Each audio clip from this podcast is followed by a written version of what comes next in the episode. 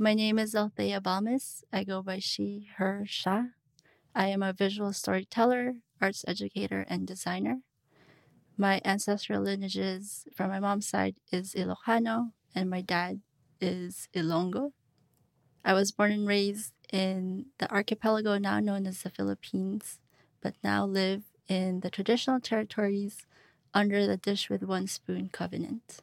The map that we're seeing in its sideways is an invitation for us to really interrogate what Filipino identity is, especially when we are known as a country that exports labor.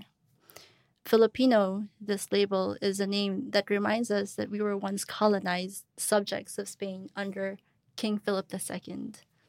In the same coin, when we think about Filipinos, there is also a history of resistance and this desire for so many of us uh, to come together for the first time as a nation, and the nation that was defined by Western colonial framework, which to me is inherently anti-indigenous.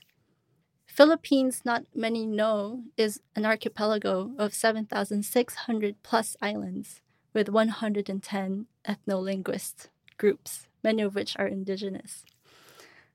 Thinking about these different people and different stories, there are, of course, empires and other established civilizations that happened even before Spain that shaped the archipelago and the Filipinos. And not a lot of people know that. To think about Filipinos, it's not to see us as a homogenized group of people, but a multiracial group. There's an inherent erasure of ancestral connections when we only strongly identify with the nation state and this loss of histories and connections to the land that's much older than the nation itself. So when I identify as a Filipino, I have like a big asterisk written beside it. And it's sort of a disclaimer that we are more than what the oppressive systems imagine us to be.